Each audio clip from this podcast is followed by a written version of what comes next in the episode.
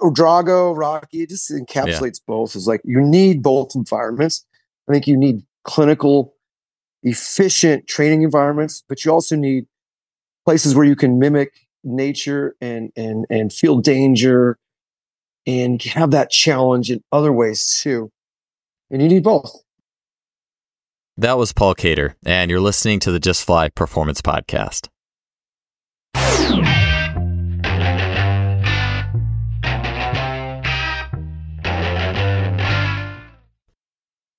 If you're a coach looking for an awesome training portal to distribute and track workouts for athletes online or in person, then you can get a free 30 day trial of TeamBuildr software by heading to teambuildr.com and using the code JUSTFLY. See what TeamBuildr can do for you and sign up for that free trial today using the code JUSTFLY. Today's podcast is sponsored by the Plyomat. The Plyomat is not only an incredible vertical jump and reactive strength index uh, testing device, but it also is an incredible training device. The Plyomat not only allows single response jumps, but also the chaining of multiple mats together. So you can use it for bounding, multiple series of hurdle hops. You can get not only height, but reactive strength for a multi jump situation. It's an incredible, again, testing and training tool, and you can learn more at plyomat.net.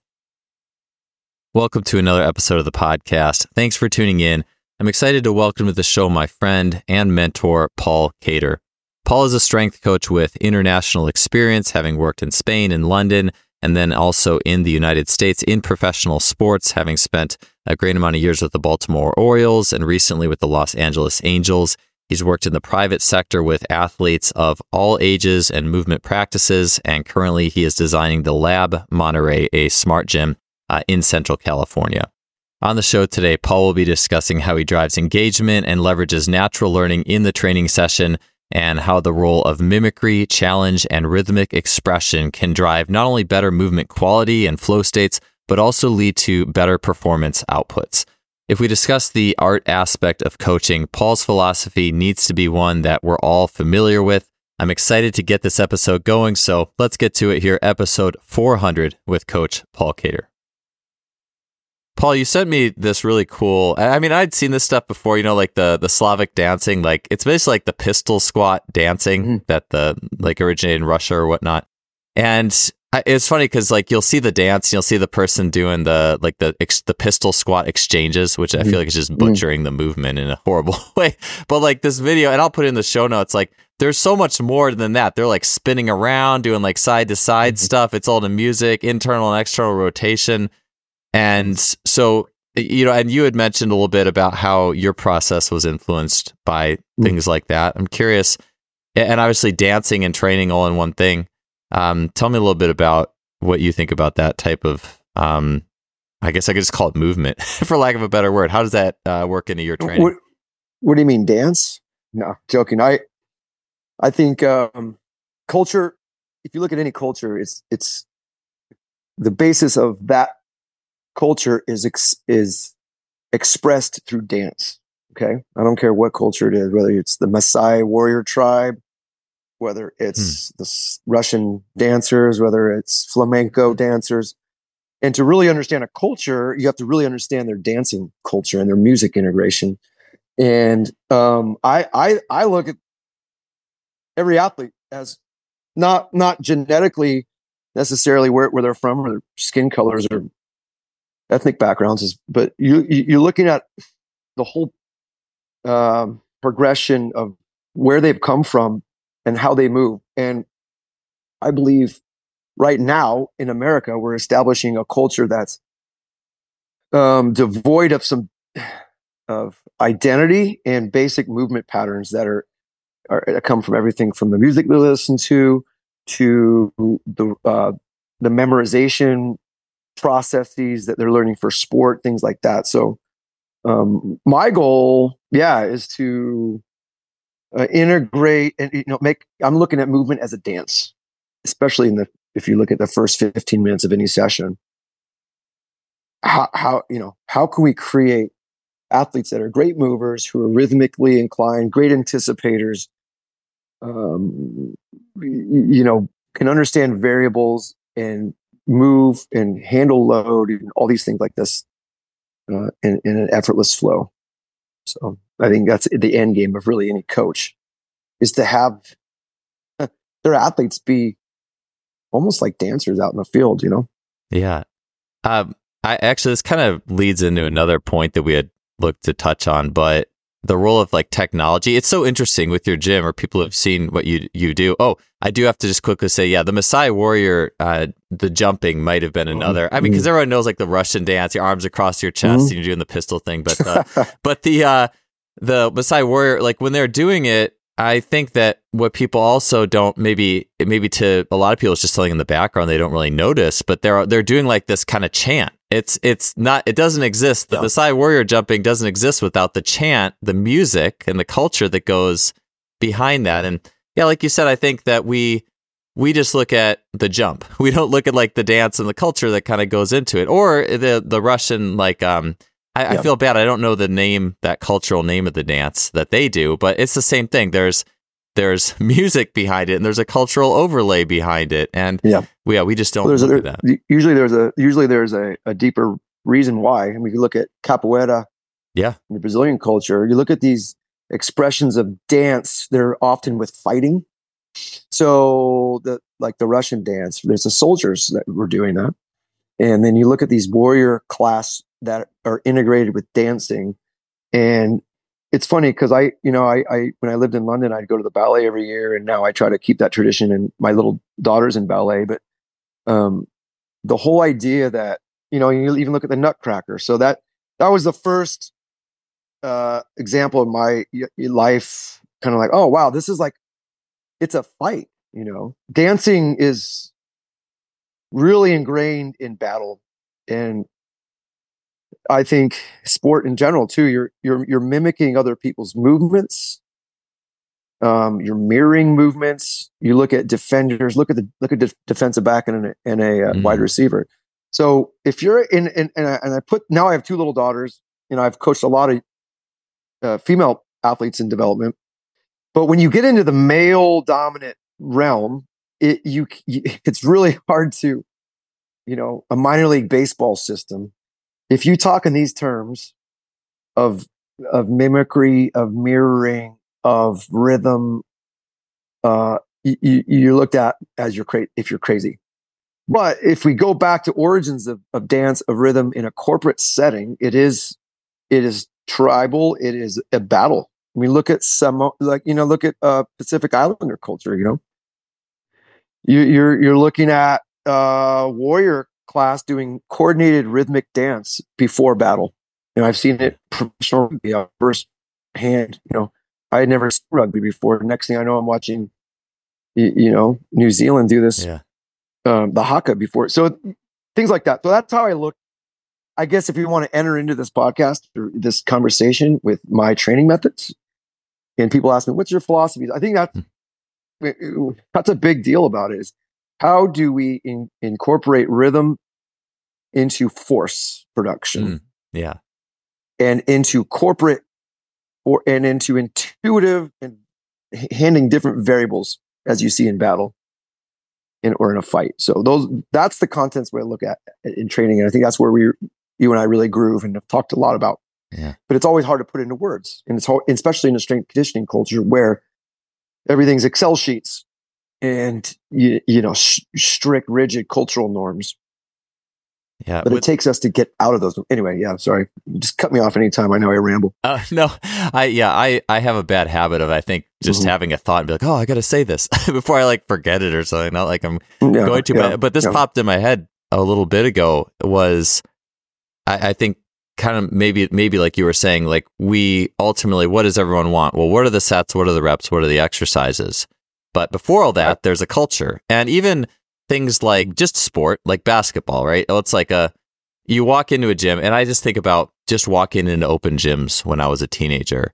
And what do you hear? You hear the beat of all these basketballs bouncing around. Mm-hmm. There's something yeah, that's shoes. Yeah, exactly. And I, again, I think we we think about that only with okay, what's the what's the plays or you know what's the setups? What are the drills? Mm-hmm but there is something that is that that is cultural beyond that and i think there's sounds to it and i I kind of feel like too. I'm I you if you have a gym, you have a training space. What do people think of when they enter that space? What do they feel when they enter that space? What are they expecting? Um, I think that those are those are things to think about with what the total training package is. Hundred percent. It's. Uh, I took a class. It, it, it, so at UC Davis, a little of my history. I, I played football there. I was a rhetoric and communication major before they cut off rhetoric, and this was a commu- communication and a, and a history major first and foremost. It was later that I got my master's, and now currently working on my PhD in, in exercise science. But I um so I learned learn you know I learned through like a, a pre law visual, and one of the classes I took was called you know the rhetoric of architecture. So you're looking at every building that's built has a has a has a message that the architect is trying to to, design, and yeah. So I've I've this I'm on my fifth gym. Um, I'm building out this this gym to be kind of the uh, hopefully the final project. but um, yeah, there's there's a rhetorical message with everything, and you know every strength coach knows you know you certain things go here. You know the NSCA you got to have certain safety you know walkways and you can't have mirrors low enough so you, the weights hit you know stuff like that logistical safety issues but when you're talking about what's the first sense that you get when you walk in the in the door? And how do you create that on a daily basis? How do you usher in a an athlete into the what i believe is the 5 minute adaptation point within a session? I mean that that that has everything to do with the sight the, sm- the smell you know the the the the, the beat the rhythm. How do you how do you gather whoever's in the building into a place of of adaptation that we're looking for so yeah 100% yeah it's and it's almost in in some ways and i know i think we talked about this on the last podcast in terms of how the training unfolds there's you do have like a meat and potatoes at the end of training sessions like like all right here's the weightlifting and there i think there usually is sets and reps assigned but that's that's only a small chunk, and the whole lead up uh, to that is a little bit more organic. And I know something I was going to ask. was okay. Well, how? Tell me exactly. You know, it's like asking a musician, "Tell me about your creative process," right? But I think mm-hmm. you just mentioned it that a lot of it starts with things that just aren't often thought about with like you know the environment like what what does the athlete feel when they walk in the door what does the environment say to them and how does that environment um, help you to start to understand to feel what direction to take the training with more of that like rhythmic piece before they get to the I guess the the tip more typical meat and potatoes and sets and reps. Yeah, so you know, like you said, music is huge. I I, I did uh, my first postgraduate. Uh, it was called a graduate diploma. Well, I was doing my master's, and then I uh, got a graduate diploma. excuse me, at, at Brunel University. Anyway, some of the first research with music um, was done there and and within distance running and how that you know, how music affected running performance. And that was really interesting. Yeah. That was on the lead up to the london olympics and they were doing some great stuff with cycling as well. Um, but so that, that that's a that's a big thing. I think you want to you want to engage you want to engage quickly but uh, a big part of with with all my athlete populations is I want to um, in, I want to have them enter into a challenge phase, and I I, I base a lot of my training philosophies on two neuro um, you know cognitive processes. Which one is a transactional model of stress and coping, and working having athletes, uh, especially younger athletes, ex- be readily more readily able to accept challenges as rather than seeing things as threats and um, or being actually just not a route at all. So offering enough, like the right amount of noise, the right uh, mm. environment when you come in to be challenged, not threatened, and see their see like a, as a growth and gain a master and mastery, you know, for an outcome where you really engage people. And this goes for whether it's a Navy SEAL or or a twelve year old or a pro athlete you know are they going to be challenged and can they can they grow from that challenge but also um, i quickly go that from then into more of the the mimicry and and uh, some of the, some of the processes that happen with with learning in the motor motor skills that are observed in bird song and re- really a, a, lot of a lot of the speech and and fine motor skills are in a certain you know the basal ganglia the cortic- cortico-basal ganglia complex that is where where you know birds are observed to mimic songs where kids are are learning learning language and there's a, an associated rhythmic motor uh, motor sensory uh, component.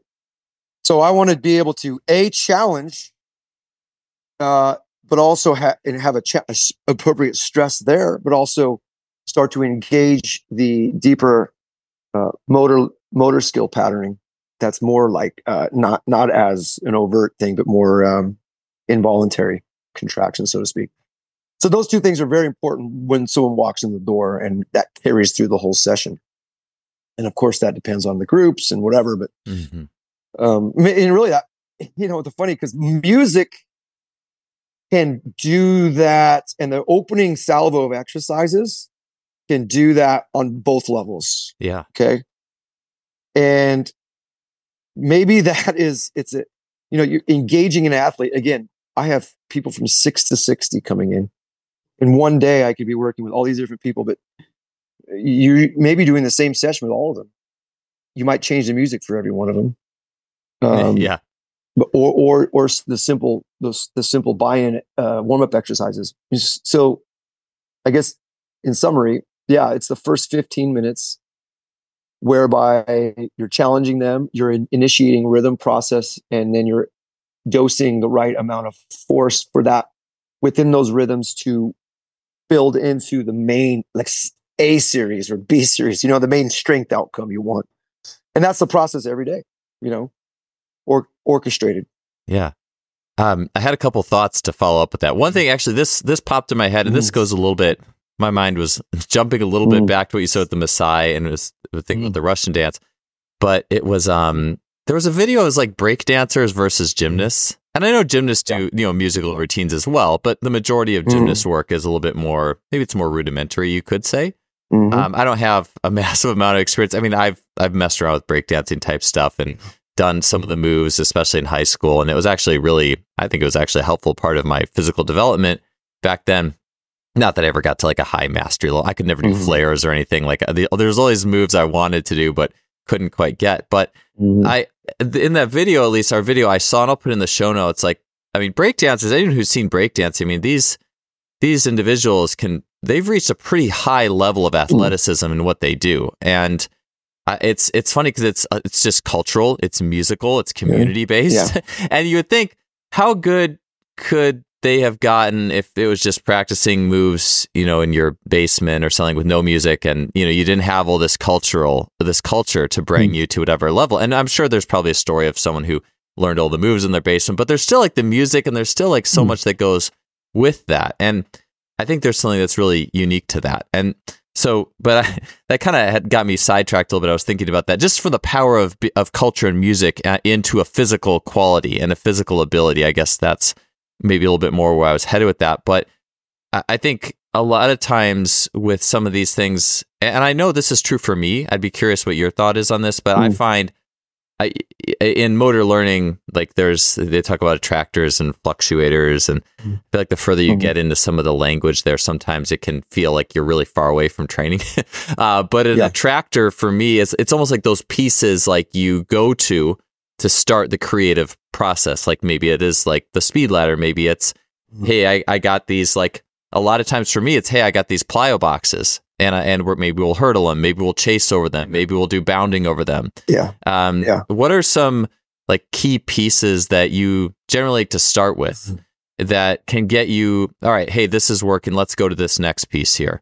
Uh, tell me a little yeah. bit about some of those those attractors that off yeah. the spearhead. The opening salvo. Uh, Tell me about the opening salvo. I yeah, like the, the opening salvo, the, the opening, the haka, so to speak. you're, you're, you, there's got, there has to be a challenge. And I go back to the challenge element.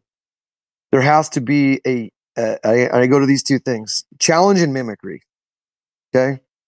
And even in a bird, and I'll go back to the bird example, is that the birds are often mimicking, they hear a sound and they mimic it and then they vary it they're communicating, right? I mean, it's usually like a, bre- a mating thing, or maybe it's a, it's you know, there's some sort of interaction, there's some sort of transaction happening, And if you if you look at the first opening salvo, or even like okay, let's look at use the haka. I know it's kind of completely different, but there's a transaction between the English rugby team and the, the New Zealand, mm-hmm. the, the Kiwi rugby team. There's there's so if you look at what's the transaction that's happening in the footwork ladder, so to speak, or whatever the the, the con whatever the, the vehicle is to deliver this.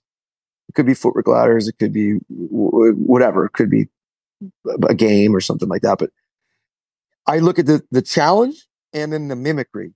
And if you can initiate as students or an athletes uh, any of any age mimic mimicry response, the motor learning and le- happens very a lot quicker versus memorize a drill, memorize a warm up, check that off the list.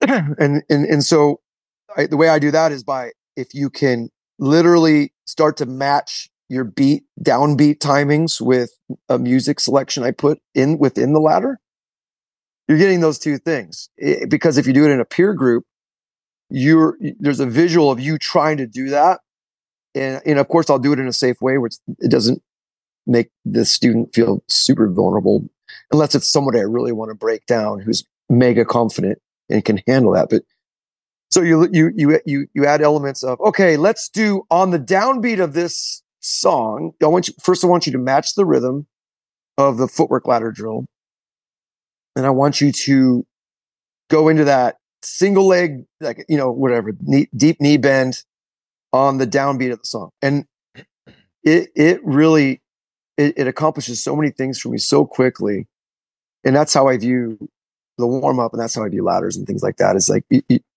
you're or, or let's say a basketball player uh, using Bosu ball, whatever it may be. It's like can you mirror somebody? Can you match rhythms? Yeah. And then obviously your body heat's going to r- rise, but it's completely opposite to a memorized rollout and active dynamic. I, I've completely ditched active dynamic warm ups. You know, I maybe do them 1% of out of 100 sessions one time. Yeah. The, but that's, that's, it's just, it's inefficient to me. It burns so much time when I don't have time with athletes anymore and that's really the model and uh, if we can talk on a bigger context of you know why this matters like what's what you know why does this matter is because strength coaches will have less and less time with athletes outside of a hyper managed like just managing i don't even know what to call it but there's less and less coaching that's going to happen for a strength coach. So when you do have it it has to be very effective. And, and you have to condense time very quickly. So I don't know if that answers your question per se, but it's that's how I if if I could take one example, it would be choosing a song, mimicking beats and rhythms within a mechanical a drill with peers.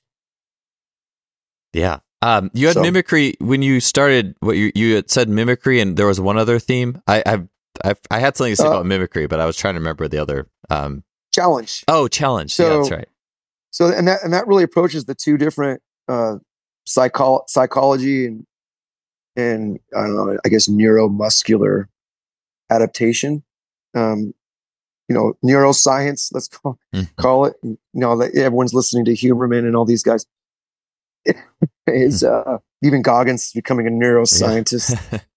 learning. You know, so no, but I respect that because it's you know it's it's great. It's opening doors for to understand this stuff. But I, I, I look at those, you know, I was reflecting on my philosophies and I was, okay, so what is it? And it's like those two things really channel my first 15 minutes of every, of every session. And then the rest, I, I hate to say it, is going to be automated by AI and, and the technology. I mean, that's the future, in, in my opinion. You know, 10 years ago, I took pride in, oh, I could teach power clean great you know, all this sort of thing. But now it's like, what's the future of strength coaching? And I think through the course of this conversation, in the back of my mind is really what is the role of a strength coach going forward. Yeah, that's uh, the challenge makes so much sense as well because yeah, mimicry and challenge. It's like you know, it's almost like you could call it being an. It, I mean, it's probably not great to put labels on things, but for people's understanding, it's almost like you're an athleticism dance it's a it's a Well, dance of at- athleticism. If you go to dance class. back to breakdance And I, and I was going to say, I, I took a breakdancing class in, in college, actually, an elective, or like, you know, you don't get credit, but I mean, I, you know, I went every week, twice a week or something like that. I learned, I learned all the, the four pillars of hip hop Mm. and the, you know, all the, all the things, but it's, there's a challenge element. And that's what breakdancing is, right? It was like one guy would go, then the next guy would go. Excuse me. And then, so it was interesting, especially because you're, you're matching music, but you're you're getting. It was the first time I understood like getting down versus like all these outputs going up, and Yeah. that's that's kind of been. And I hate to. It's in a weird way. That's like set the course of my training like Mm. life the last twenty five years, or twenty three years, whatever. I graduated two thousand. Um, but learning how to decel like r- eccentric rates force production has been like I would consider my forte. Okay, and that's what weirdly led me into like flywheel training. Because like you're you're dealing with high rates of eccentric force development, and you're learning it in a rhythmic capacity. So you're learning how to handle force in rhythm, and there's this weird kind of like breakdancing battle about it where one guy goes the next guy go i don't know. It's it's it's it's it's dance to me. It really is. And and that's now what i see is the missing link in all these athletes is they become more and more robotic. There's more and more data. There's more and the co- coaches aren't art artists or teaching movement anymore. They it's that's kind of outsourced. And they, and really what people are going to be interviewing for are just being weight room managers. And all you got to do is yell a bit or you know the good the guys who are really motivating will become you know football guys and the rest you know so um yeah i i, I see this as a conversation around that that you know so what, what do i have to offer to anybody listening to this stuff Yeah, I think that'll naturally lead us into like the data and how can AI or technology, what role does that Mm. play? You had an awesome post with that. I want to save that. I actually have it like in the corner 100%. of my note sheet because I think this will lead into that really well.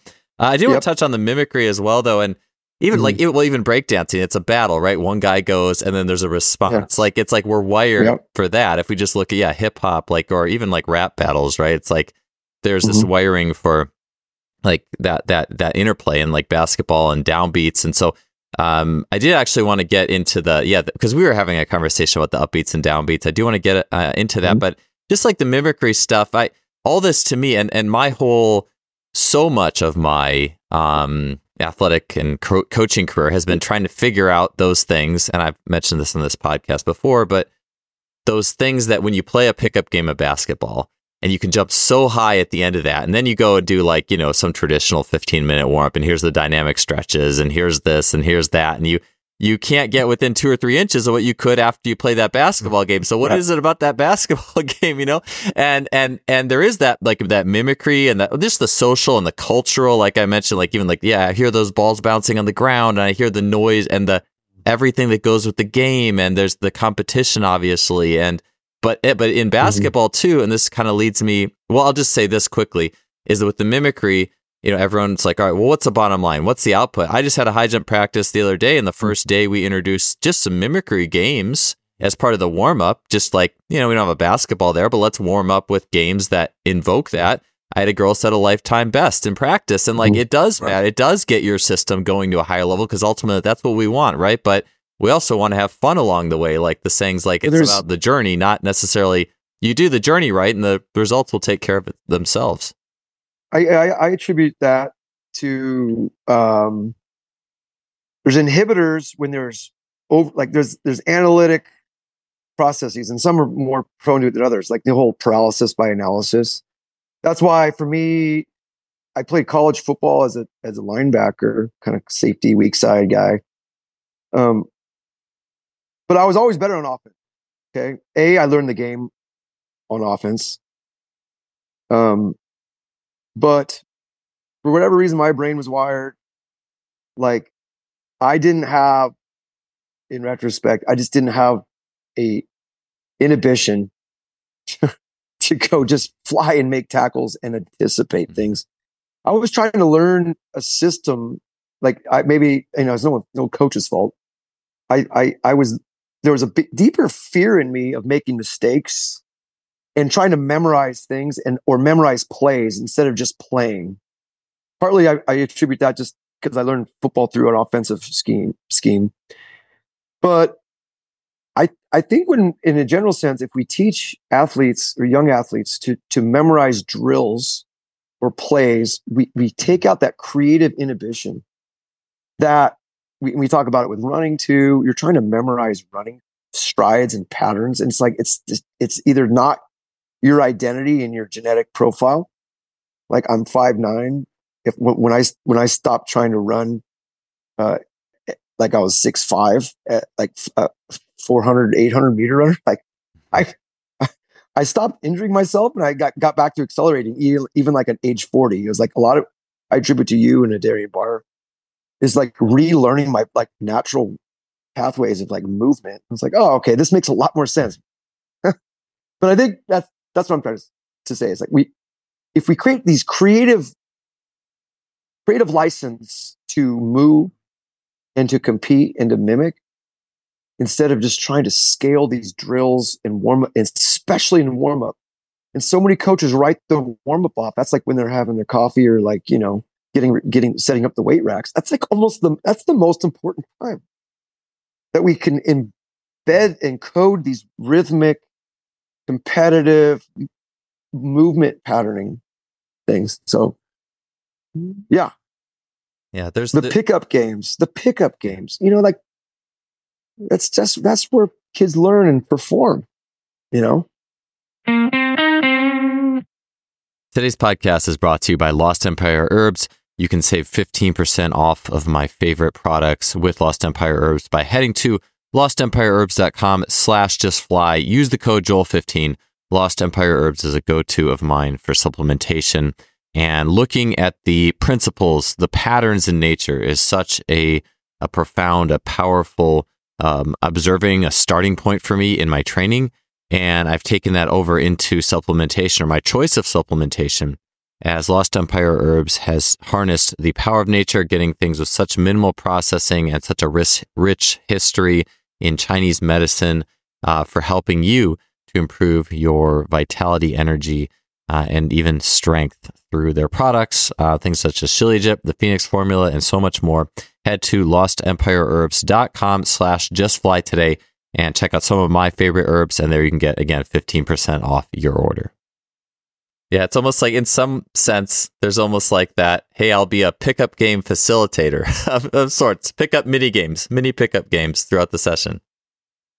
Uh, that's my new I, job title. That's gonna mini that's gonna pickup come, game well, facilitator. yeah, I've. We can talk about this later when we talk about the tech stuff, but I, I yeah, I. That's really the role that's really a, a big part of the role of, of, a coach. Okay, that's really a big part is to get the heck out of the way. And a lot of the, a lot of your guests on your show, you've talked about that. Has talked about okay, doing less. You know, getting out of the way so these these kids and, and and as a whole, youth development is it goes the other way. And I, and I'm I've been on both sides now trying to monetize a gym, trying to scale, trying to, but I've also been on the professional sports side where you don't have to do any marketing or scaling and, and that you have your athletes. And I tell you, once you start to try to make money and try to get more bodies in, you need to format things and you need to, and it, it immediately dumbs down uh, the process for, for, for youth, especially when you, when parents or other coaches are, you're trying to please them. And man, it, it is a quick downward spiral into robot, robotic children to ultimately get could get injured. They can't get in and out of positions of problems. And also a lot of our colleagues and people we know and respect are going through that like non-conformity cycle in their in their careers where they're basically saying screw the system. I'm a nonconformist. They've gone through their professional jobs their college jobs. Now they're on their own. And they're getting this cr- massive like rush of creative license you know? And it's indicative. A lot of a lot of coaches are, are like yeah. Like part of the gym, okay, part of the traditional strength coaches gym is to inspire a little fear. that there is a like when you're coming in, this isn't just romper room. Yeah. That and that's the fine line. You want to give structure, you want to challenge, but you also want to create a, a ton of freedom to create, to discover movement, to to do all these things. And that's the real the nuance of I think running yeah. any facility or weight room. Yeah. How do you how do you re- establish control and authority and challenge, but also have natural mimicry and movement yeah. and re- looseness in, in, in it all. And there's not a fear based culture. That and that's essentially the issue. Is like if you're creating fear based systems that are highly rigid, that are highly scalable, uh, that maybe uh, GMs want or that ownership wants, you're going to have less. You know, you're going to have more. That, the outcomes aren't going to be as great, and you're going to have more injuries. Yeah, it's interesting. So, it's interesting to think of in the sense of, I guess you could say that I I just had an email talking about like you know futsal in the like the favelas of Brazil, mm-hmm. like the, these all mm-hmm. these like games organically that mm-hmm. can cultivate elite competitors and elite ability, and then well, how do you and Daniel Coyle in like the little book of talent talking about if your facilities are too nice it almost mm. like gives you that mm. internal sense like oh you've made it you're good you know versus like i guess rocky yes. right the rocky archetype that sits in all of us and so it's i think well, the the thought is and and you know you could say uh, strength and conditioning in a professional setting or whatnot you know maybe there's mm-hmm. a different role that versus hey this is we're bringing up you know youth development movement or even you know high school or mm-hmm. university or whatever um, you had mentioned too working with a variety of age ranges yeah. um, so i yeah i'm I'd imagine like what it is interesting to think of what people want in the pro, you know, the pro space versus, hey, I, am a high school athlete. I, I, I really want to be as good as I can be.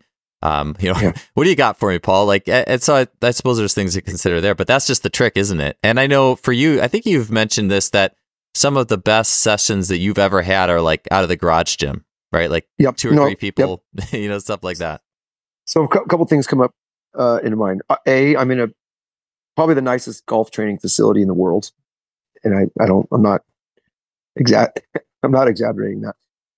Um, people are going to come from all over the world to train golf here. So the challenges with the young golf teams, the uh, in that culture, um, who you know, you know, for me, I'm not, I'm not part of the golf culture growing up.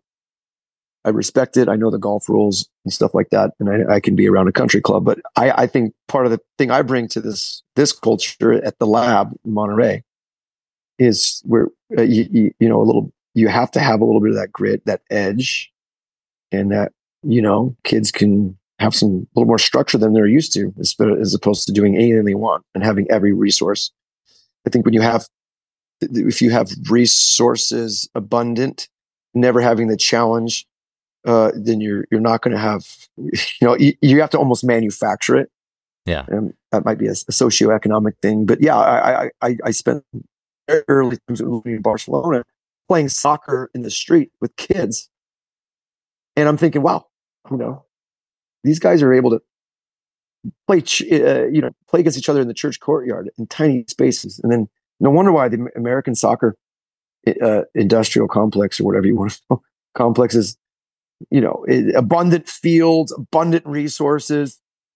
They're never going to hold a candle to the to the to the cultures that are playing in the in the tiny street corners, you know, and who who are you know stuff like that. So th- those are two examples. I think, um, yeah, and the garage gym. I think you, you, you know I, I assume you know I also think of like the college weight room, super nice. I mean the best facilities. They're just ama- uh, amazing, but half the machines don't get you. You know, all these resources are just these guys are not spoiled, but whatever. Uh, but so you have to manufacture it with strength coaches and intensity and wearing chain, like doing all this crazy stuff to bake in the uh, the grit factor, um, or whatever, or or get a Navy SEAL team to come have you run with a log in the beach or something like that. Yeah, but yeah, for for myself, yeah, the garage gym. I think that's so important for any strength coach uh, you know, I don't know about athletes per se, but to have a, a sanctum, a, a, place to get back to the basics of the, the, the barbell or the grit factor or whatever. I mean, I my my garage gym is pretty highly technical. But yeah, yeah. As far as garage gyms go, yeah, yours yours is uh you have some nice tools there, but it's still like has an two. authentic feel. Yeah, two. The, the, the the mountain garage gym is logs and a bar, and I wanted it to be as cold and as rough as as heck. Because when I come back down to the my current location in Monterey, I have every tool available. So it's like, okay, the contrast is super important for me to to not to lose track. But yeah, those those those are some things that come to mind. But yeah, the favelas, kids playing soccer in the streets, lifting in cold garages in the in the mountains. I mean, we need these elements, you know. Or maybe the the, you know the football team, the, the elite Power Five football team needs the strength coach that's going to do some like crazy things to enable uh or spark that grit factor. Yeah, you know, I don't know. You, you know, it could be said like I, I'd be curious, like the robustness or the quality, you could say the quality of a country's sport development system or, or the type of athletes mm that come out of it mm could be linked to how the children play. You know, like you said, like, because it's different. mm Like what, like a, a first world country, the kids have it all. What does their play look like compared to a country that maybe like soccer, let's say soccer is a huge part of the culture, but they have nothing, you know, like what, what does the play you, at the, like? ver- uh, at the very least, you need to understand it. So you need to understand where that culture, that person, that kid, whatever the team is coming from. And that will really dictate in the nuance of in the rhetoric and the music of what you need to and spark those two things, the challenge and the mimicry. The, the, that, and that changes by hour. Yeah. I mean, I, I have kids bust in from one of the best private schools in the nation who or or they're rolling in in their in their G wagons when they're 16, and it's like, okay, this might be different than the kids deeper in Salinas who, I mean, I have a kid who just got signed to Cal, who took the bus an hour to come train with me, and pay, and his parents paid the top dollar versus the team that's comped getting driving in on their on in, in, in their Mercedes on their own you know when they're 16 who's coming who living in Dubai or whatever eh, coming from so it's you got to really, I think that's a huge part of it. Every athlete and their subpopulation has a collective experience that you that are coming into the training environment. And, and, we just at least have to know it and, and be kind of culturally aware, I suppose. That's where the whole diversity, that's what it means to me, you know, is is just being is just being aware. And that comes when you travel, that comes when you learn these different things. And it, it, I, I was asked in an interview recently, uh, and this is a whole other topic, but what are, what's one of the most, what's proudest things you've ever done in your career? And I said, I, it's kind of a tough question, but I said, I was, I was able, I've been able to assimilate or, or not be a chameleon, but uh, serve a different culture and sport culture and international culture wherever I've been. So whether that was in, in rugby in England, whether that's professional baseball, those, all the cultures within that, the Latin communities included, whether that's the Navy SEALs, being able to morph into those and serve those different places. Anyway, so that's that's one thing that the NSCA I don't know if they teach. You know, I'll be honest, it's yeah. in their certifications. It's very important. Yeah, yeah. It just goes back to how we opened up the conversation, just with the culture behind mm. things, and just and, and, just spending more time looking there. I think it's it's so important. Um, mm. I did so a couple things I wanted to get into. One, I guess the mimicry yeah. piece because I, I do think it mm-hmm. is interesting. I, we look at a lot of coaching as mm. all right. Here's the workout card, or you know, or here's the mm. here's the training yeah. drills. Here's the you know, today and and go. You know, versus mm. I, you know, on at what uh, you know in terms of your mentorship of coaches or your thought process, and and I guess for me, like the mimicry, I know you dance naturally comes to you. I'm sure there's a lot of coaches who'd be like, I'm not dance training my group and leading because if people watch you training yeah. athletes they see you like it's a ladder and they see you going through the yeah. ladder because you're feeling you know, what the next thing is and everyone follows you. And I've been through that process with you and I've really enjoyed it and it's fun. And then you'll have people like mm. facing each other on the ladder and doing mimicry based drills, building out what you just did and then going off into a sprint and it all builds in mm. layers. Mm. And so for me, like, I mean, my mimicry, like even in track, like I, fundamentally enjoy like all right hey we're going to do this high jump and let's do this series of skips and then go jump this series of bounds then go jump and here's what the rhythm should look like and it mm-hmm. when I demonstrate it first and then have athletes do it, it helps me feel connected mm-hmm. to the practice. And right. so, but then, uh, then again, you could also be a mimicry facilitator. Hey, here we're going to do these small sided games, and you're facilitating mimicry. Mm-hmm. So, do you have any thoughts on, like, for just different uh, interns you've worked with, uh, what you've yeah. tried to communicate to them and what they should be capable of doing? Any thoughts well, on that? Well, for, yeah, yeah, totally. Uh, for, first and foremost is I the purposely withholding directive speech.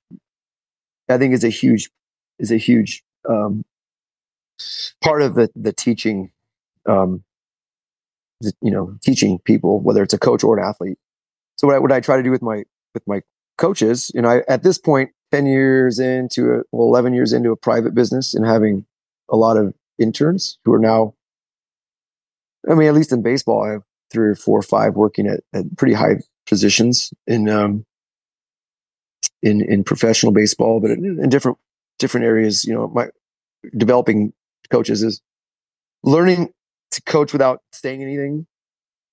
So that's a that's demonstrating things, but also getting an athlete to understand and anticipate what what the point is faster than just doing the drill itself because often I let them interpret things and even they'll ch- they'll change the drill through their interpretation but as long as the principle's there I, I let them go with that because that's the last thing I want to do is have them come into a into a fear situation where I have to memorize something else today.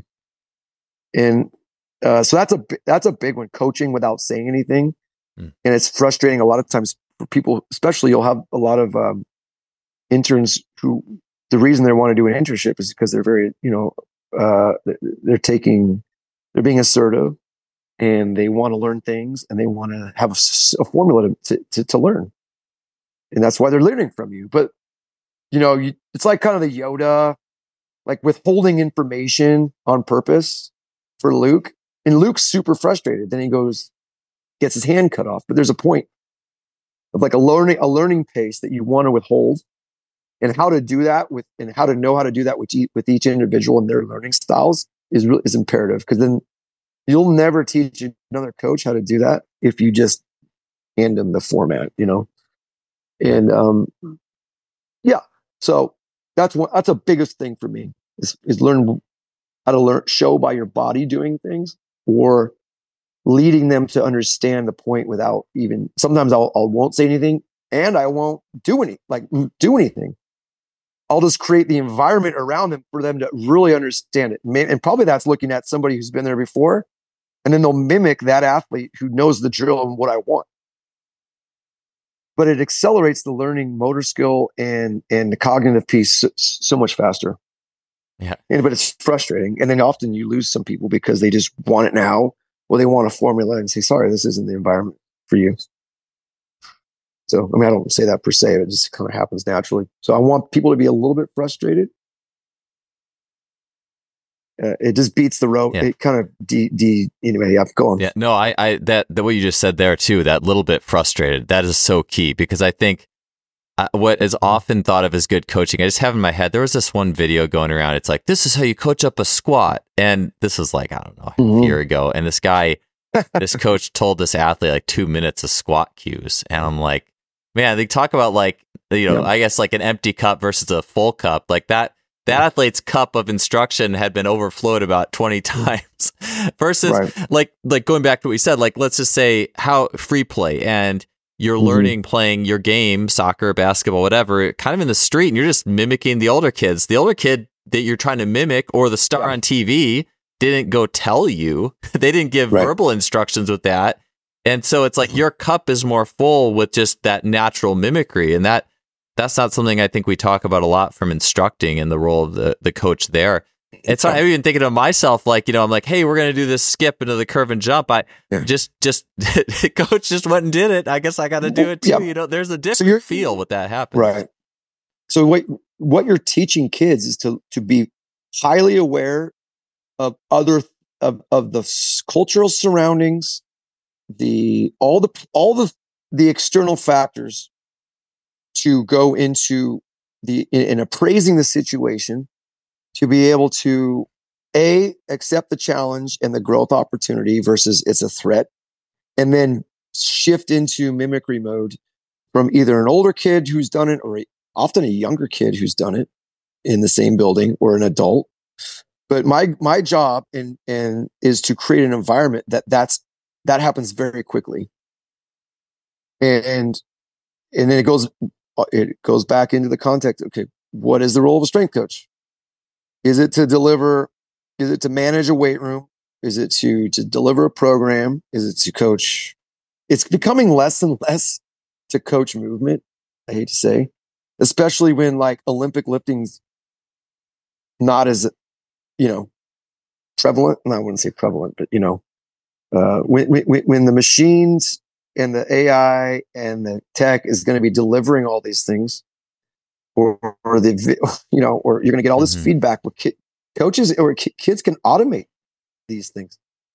So our jobs are really to create how fast can kids do these two things challenge and mimic. Yeah. You know accept, accept challenge appraise and then mimic.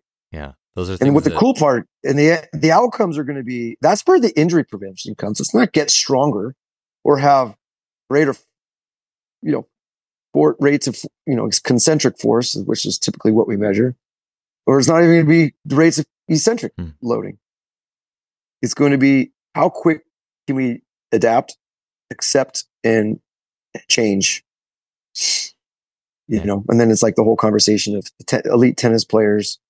And then that's where the hours and hours and hours and hours come of practicing that not necessarily the skill itself. And then you can anticipate changes like you know the old tennis player returning a serve they're not really thinking about that or, or you know it, injury prevention becomes anticip- involuntary anticipating of, of changes of force I look at the Achilles, uh, look at the Super Bowl Achilles example. It is abstract, but it's a metaphor. I'm not, I'm not trying to say what caused the Achilles rupture with the, the linebacker, forgot his name, the Niners. But to me, he was going on the field. The get back coach said, stay. And he had like this application of force that wasn't anticipated. And like that there was a timing that wasn't practiced. So we, we you know, that's a different subject, but kind of like to me is a metaphor for like we break when we're when we do things that aren't anticipated. You know? So we're training the ability to, to handle variables and not be tense at the wrong times, psychologically as well. So we're creating robust athletes mentally and physically. But a lot of times that doesn't play. And that's why I pre- pretty much had to do my own gym because that doesn't play in in most professional settings. It doesn't play when you interview. They say, "What's your philosophies?" You talk about that. They want to say, "I want, I can scale till I can scale the thing for kingdom come," because really we we have cheap labor sources and we're just going to process bodies, and I think that's probably in the military as well. Definitely in baseball. Yeah, that's that's a deeper. Yeah, sorry, that's a different can of worms. But yeah, yeah. The the mimicry and challenge again, just back to like I guess to me, it goes just back to that pickup basketball game to get ready to dunk. It's mm. like the things that make us mm. human. You know, it's the things that that there's and you know to separate out. Well, what what can technology and data, or even also, you know, the this part of the strength program that is like, all right, hey, here's your four sets of five. You know, like that that mm-hmm. part that's more. It's like you just know this part is there, and then the human part is solving is going through that problem. That problem that's yeah that's there. You know that can I? Can I? I mean, yeah, I can ahead. segue to the tech piece, but uh, I did have one other uh, part. Actually, let's get to the tech piece. Um, before we get there, can we talk mm-hmm. about upbeats and downbeats? Uh, you yeah, mentioned yeah, that, and, and like, because I, I, I had sent you a um a little YouTube link. It was like, mm. how does syncopation work? And I'm like, it's like mm. Paul's been on this for years. you know, I'm just like learning it today. I'm like, whoa, this is really cool. but yeah, tell me a mm. little bit about what more what you think about the upbeats and downbeats and what it means. Even like basketball, I will just say quickly too. My the part I liked is like the basketball, it's like you're doing some moves, then downbeat, try to go past the defender, mm. you know, like, and it just feels natural. But training, it's just like downbeat, downbeat, downbeat, or whatever. Uh, tell me a little bit more about your, um, yeah, syncopation, music, and how that upbeats and downbeats fit into how your the flow of movement and physical training works for you. Right. So we're, we're talking, you know, I, I, it's kind of funny because when I, I I attribute a lot of this to living in Europe like 20 years ago, and never heard I've never even heard house music before, and it was just really interesting type of music for me. And I would go to these like dance clubs, and we were coming from, you know, you had 90s rap and things like that, uh, but never hear having heard house music and looking at like I started looking at rhythm and associating, you know, then I've never even seen soccer before and then going to like, you know, Barcelona, the soccer games, this mass.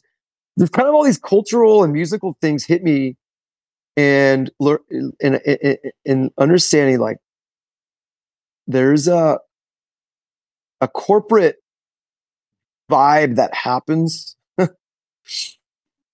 in with a DJ and it goes for hours and people just lose I mean, maybe the drugs, but it's, I was doing it without drugs. I'm like, man, I, have been like dancing, like, like in this rhythmic beats, but forever. I was great. I mean, whether it was four in the morning or not, I, I was like really fascinated by the, the music.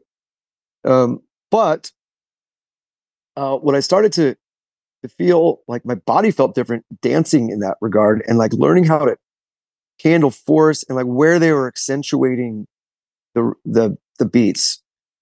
And what we are talking about the other day was where where these DJs were putting like little little variances on uh, on the rhythm and the beats themselves, and a lot of it was on the down on the downbeat part that I never really thought about because I, think American cult context we're always thinking about power outputs and like the up the upbeats and I'm and I'm not a music major or anything like that but I just felt like there was a different nuance in with house music itself and that's where I would start to lace my warm up music. And you know, if you're doing deadlifts that day, then you turn to heavy metal or something like that. But it's it's my warm ups were always on focusing on accepting the force in a down in the down phase, and then being able to redistribute, and then you can add little variations of ro- rotation or whatever yeah. on it. That's that's to me it's kind of a weird like origin. Um, where I was like, oh, this is like different music and there's different, um, you know, going back to dance in a corporate setting. And then you go to Ibiza and these other places. And this is kind of before all these, honestly, it was strictly Euro vibes, you know? Hmm. um, so like that, that affected me in a different way. And then I, I laced flywheel stuff on top of that, which the flywheel masters were coming out of Spain and, um, you know, Sweden, but the, the real practitioners who put it into play with these big soccer teams were, were the Spanish. And um, I flew down when I was living in London and started working with some who are now my mentors in my PhD. But they uh, they were really understanding how to, and it wasn't a barbell culture. So they're like, how do we get you know Messi to do weight training? It maybe not. Do, he's probably not going to do power cleans. Uh, so learning from those guys, and then like, oh, this really kind of matches a, a you know back to the whole original point, like a cultural corporate dance situation, and that's that's where it really sparked my my interest. So the, that through that mo- medium of music, I, I was able to kind of see all these downbeats, and then whether it's the mm-hmm. Russian dancing or anything, it's kind of like, oh, I start to decode these things, and and how do you train so it's like, okay, one of my major philosophies is, and, and even we align on it, I think is like whether it's squatty running or whatever, it's like optimizing elastic, you know, energy through accepting the ground in different ways. And yeah, and that creates resiliency, that cre- creates efficient movement, running economy, so to speak, movement economy and ultimately looking at energy systems in, in, via this whole route of downbeat, down, you know, accepting force. So that's a long explanation, but I think house music is part of that. Europe is a part of that. That makes perfect sense to me. With it's almost like um your roots as a, as a coach and the tools in your toolkit. And I remember one of the first um, workouts that I did with you. We just went through a bunch of, you could say, basic sprint drills, but you had taken them to like if you found a certain groove with the music, you would do that drill with the music. And now I realize that a lot of times that drill had a downbeat to it. And one drill, not a sprint drill per se. Actually, it's funny because I have these in my program now, uh, online program. I call them cater twists. I don't know if you like that or not. They call them cater twists because if people have seen you do this, it's like you're doing a ski, like you're skiing, like side to side. You'll do like three skis side to side Mm. with the knees together. And then on the fourth one, the downbeat, you go down into a squat. And then you go back up Mm. to like the easy ones at the top. Or it's agility, Yeah. you know, just hey, move your feet side to side. One, two, three, downbeat, squat down. And there's just something that's inherently athletic. It Yeah. feels good to do that. I think it's good to do things that feel good, that feel athletic. And I remember, there's, the- uh, there's natural. I'll, I'll cut you off real quickly and add to that. There's, but there's natural cycles that are within those. I don't think they're. I think they just naturally come out. Yeah. That are, and then if you mirror, if you match that to musical theory, like the fourth count and things like that, or like even like a tempos with swinging, it all relates. So there's musical theory within swing patterns, within footwork patterns, with stored energy in general, and how eccentric, concentric phases are, you know, you know, arranged. Yeah. Sorry. Oh no, that's all good. I I was even thinking too about how and you had said something about the four beat a long time ago. That, Mhm. that that's and, and I- in this one video I was watching, it was saying like a funk in a funk rhythm, Mhm. like the first beat of the four is like the one that's really accentuated. And I was thinking about like I don't think it's a mistake, and I guess this is just one of many patterns Mhm. you could do. But like in a Russian lunge, traditionally you do three little bounces and then one big jump, or oscillatory Mhm. training. I think one of the main ways people do it is three oscillations and then one big movement. And there's other ways you can do it, but it's like that's what just kind of feels good. I even there was one day. I, I certainly this was inspired by you, but like I was doing like I had some my headphones in. I was doing a warm up Mm. for sprinting. I was going uh, doing some work on my hill, and I was just doing single leg bounces, and Mhm. then on every however many beats, I would do drop into a skater squat, you know, like and then bounce back up again, and, and that was well before the video, and I think a lot of that was again your your influence on me, but I well, look at track. Look yeah. at track. Look look at a high jumper. You're a high jumper. Is there? I mean, obviously, this these things are laid out, or a triple jumper. There's like an approach of storing of energy and a natural expression point. Okay, and I don't, you know, maybe maybe I'm overreaching my lane here or something, but you can teach that. I'm sure there's like very scientific. You got to put your foot here. Here's your foot placements. But I bet if you just teach a random guy, there's like a, there's an approach, bing, bing, bing, and then there's like a natural time where he's like, I have to express this in the, in a vertical pl- plane or, or or whatever. So there's like, or like you see a guy like stutter stepping, getting ready for the big jump to dunk or something like that. I think we can figure the. The point is, I think we can figure these things out. Yeah.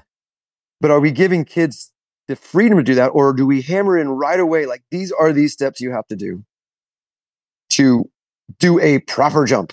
You know, if, Yeah. we, if we can just give, I think kids enough. I, I, I think strength is important to be able to do these things. I, often we coaches, I see skill coaches trying to teach things, and the kids can't even do them yeah, you know, sprint starts is a great one. It's like, let's have this really dramatic, long extension point out of the blocks. Eh, But they don't have the strength to even do that to then do this foot, pl- these, these foot placement sorts. And then I, I, I was working with a college sprinter this uh, winter came in, a, a local track coach recommended because he knows I can train him and not, you know, and collaborate well, which is, which was beautiful. But, uh, he didn't have he was trying he didn't have like a strength base to even do kind of what the coach was wanting him to do. Like this guy's he had a scholarship in sprinting. It's, it's crazy. So we have to really coach to not only culture but also where their strength Yeah. like strengths are and that that, that might change the whole step order or how much we integrate let them be creative Mhm. in general so i, I digress i sorry No, that's that's a that's a good point. And hey, that so I think that could lead into the last question. You had an Mhm. awesome post. I'll put this in the Mhm. show notes of the episode. but the the Rocky Rocky needs Drago in the sense of, and I Mhm. think this is a good one to kind of close out. In you know, we Mhm. talked a lot about the creativity and the mimicry, the like the very human side of things. But then you know the rise of AI and you know, it's not inconceivable, right? That in just even a few years, as the computing power doubles or the AI doubles rapidly, like you could just say, Hey, I want this program. Boom, it's going to spit it out for mm-hmm. you. Maybe there's a camera that watches you and gives you feedback. And what's your, mm-hmm. what's your take on what would the ideal world be and how do we do use technology? Mm-hmm. Because I know you have a lot of technology and always really have in your process. Uh, and I think people wouldn't outright think that. Oh, it's just this, here's this creative coach who uses all this dancing and but no, you yeah. have all the like all these tech pieces and data feedback pieces. Yeah. Tell me how you use those. Well, my mission has always been to have enough tech knowledge, well, enough technical uh, feedback points, and even uh, ways to induce these these necessary forces and whatnot to, to gain this beautiful like elastic harmonizing whether you know it's vibration flywheel motorized, mechanized, mm-hmm. magnetized. All so it's the it's list like, gets longer. Enough, yeah, have all these tools so I can just be me and be a coach. I can see things, make some assessments, but do it in, a, in an or, in organic context that's highly relational. Mm. Um, so right now I have a gym, and I, pretty much I can run it within a 5,000 to 10,000 square foot um, space where the technology, the programming parameters do enough of the work in the strength development. I mean, obviously, people need to have okay, like if you if you're having a velocity based training system that's AI driven, that's pre-programmed. I mean, a kid has to be able to, or an athlete has to have some basic movement principle to squat. Okay, mm-hmm. if that's the exercise of the day. But other than that, you know, um, my goal is always to have a, a smart gym where I can get back to coaching and not be a weight room monitor or um, just a rah rah guy, but really, really to, to, create the creative rhetoric of challenge and and bring out the mimicry process. And that, that's my that's been my goal. So right now, I'm getting closer to having that smart gym um, where I can get I can every machine, every every station or exercise is putting data, you're collecting the data, it's making sense of the data, it's giving the AI piece to adjust and the prescription of the exercise. And all I really have to do is say, okay, well, this, you know, what's what's the theme of the day? And the kids can create within that. Well, not the I don't say kids. I mean, shoot, grown men. People can create within that, and I can be a facilitator and a guide, almost just like a DJ. And I, I envision my, myself like almost like that. Like you're creating setting the table for people to have be automated within them. and the tech just collects and guides a little bit yeah. I, I think uh, I want to go to something just quickly you said in that mm. Instagram post I thought was so good. Mm. Isn't that like, because it fits with this, with like mm. how much tech, how mm-hmm. much data is that that the whole like biohacking like data led health approach the, you said the margins for improvement there are so low compared to like the natural mode which is basically just training playing mimicking culture mm. in nature like our natural state um if you want to expand on that at all, because I yep. think that was really, really yeah, yeah. Well, na- nature provides that naturally, right? So I was just like doing like broad jumps up up snow, and like I was having to like adjust for the the surface. So the snow and I skiing is huge. Like every, the snow conditions changed by the hour, and you're having to adjust to ice, to powder, whatever temperature adjustment in in or you know training you're training outside. You're hearing things. You're seeing things. There's different services. There's different temperatures. There's different light. Like I think it's it's so important. There's austerity in, in austerity with one barbell in a, in with a in a garage with just logs everywhere and whatever. Like all the other senses come alive, right? So that it, that's in contrast to a gym that I'm running and developing right now, where there's all these the senses are like in different different ways. Like there's so much feedback that's being done for you. And in I think each because if you're only in the super high tech environment, where everything's autom- automated and you're getting a lot of feedbacks and you know all the data, all that sort of thing. You miss out on the nature, and, and if you're only doing the nat- natural element, then you're missing out on the other feedback. So I'm not explaining that well, but I think one needs the other.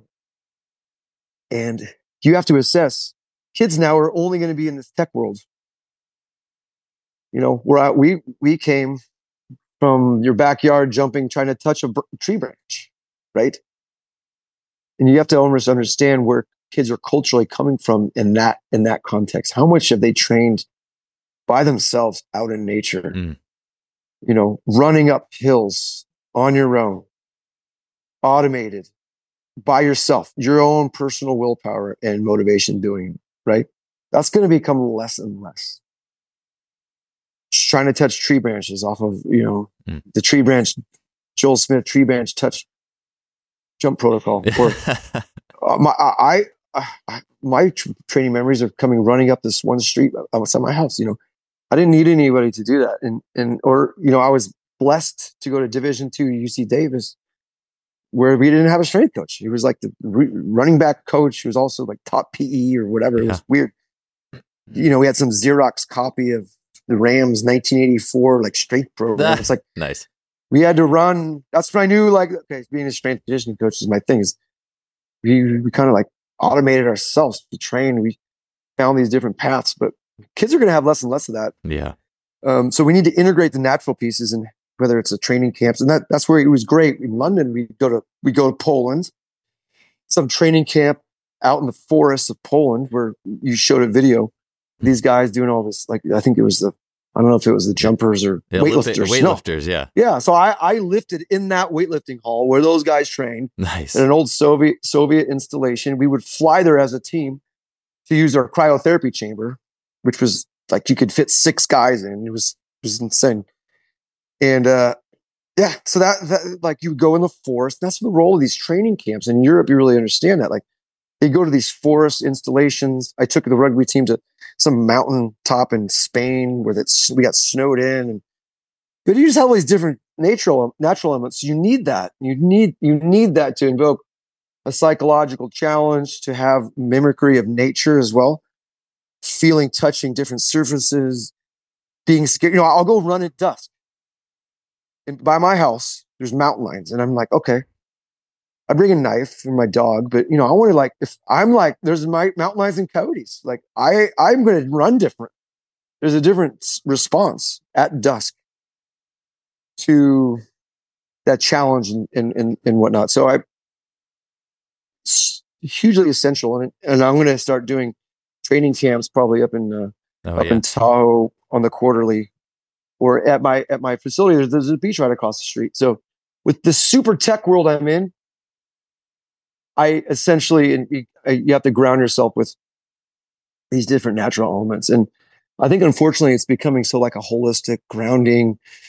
You know, this, uh, unfortunately, the, the recovery uh, phenomenon of ice baths and saunas and all these things they're so good but they're they're taking the place of just the natural experience so much so that it's becoming just like footwork ladders like things that were well intended now are becoming so formulaic that they're losing the you, you're losing the cognitive and motor learning and all the like all the adaptations physically you know and in the last uh, huberman goggins podcast talking about the, the, the part of the brain that is the willpower part you know Yeah. like there's basically saying like okay if you're not if if if doing an ice bath isn't a big deal to you then you're not going to get the benefit of of doing something that's stressful or like that you don't want to do you're not going to grow the willpower part of your brain because like it's just so normal. So if ice baths are so normal like jumping in the ocean is no big deal. So, so i want to keep some of these things sacred.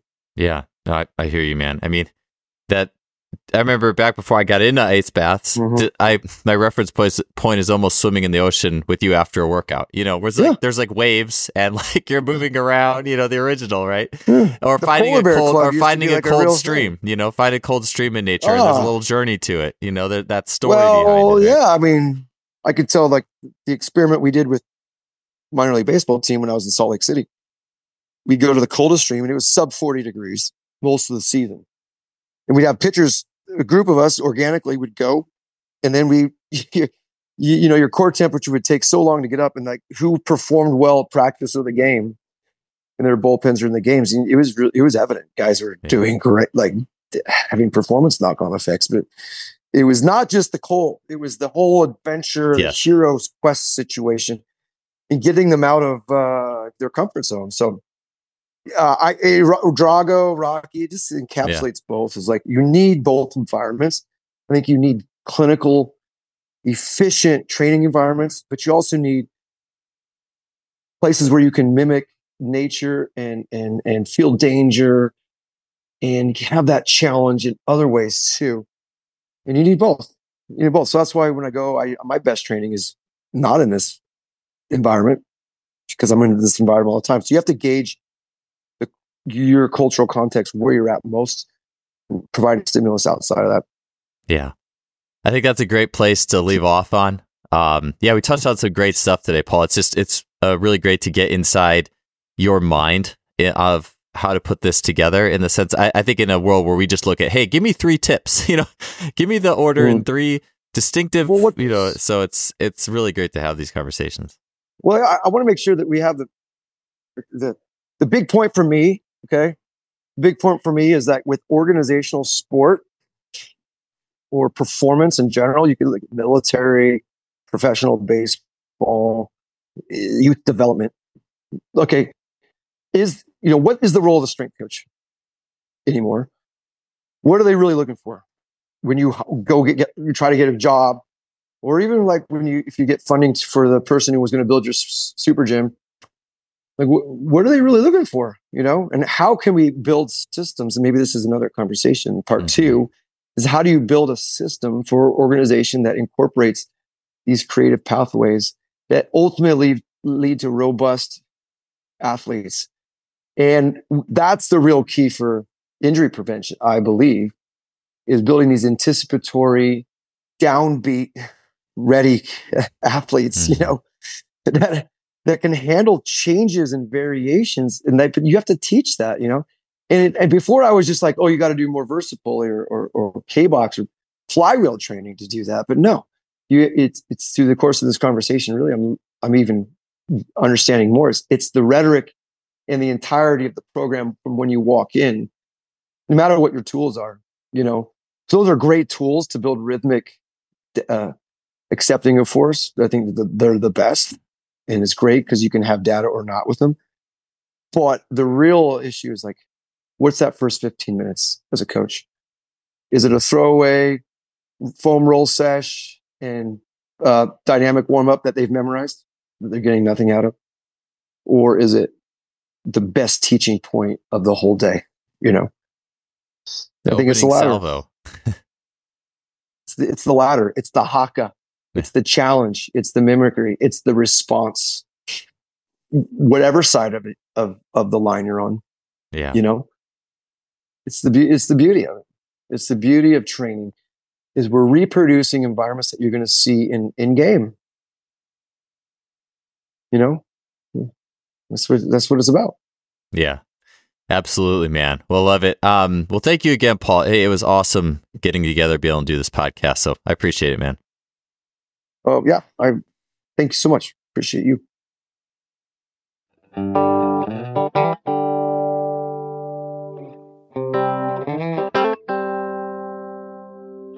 Thanks for tuning in to another episode. I appreciate you. And if you enjoy the show, you can leave it a rating or review on Spotify, iTunes, whatever you are listening on. I would absolutely appreciate that. And I will see you next week. Have a good one.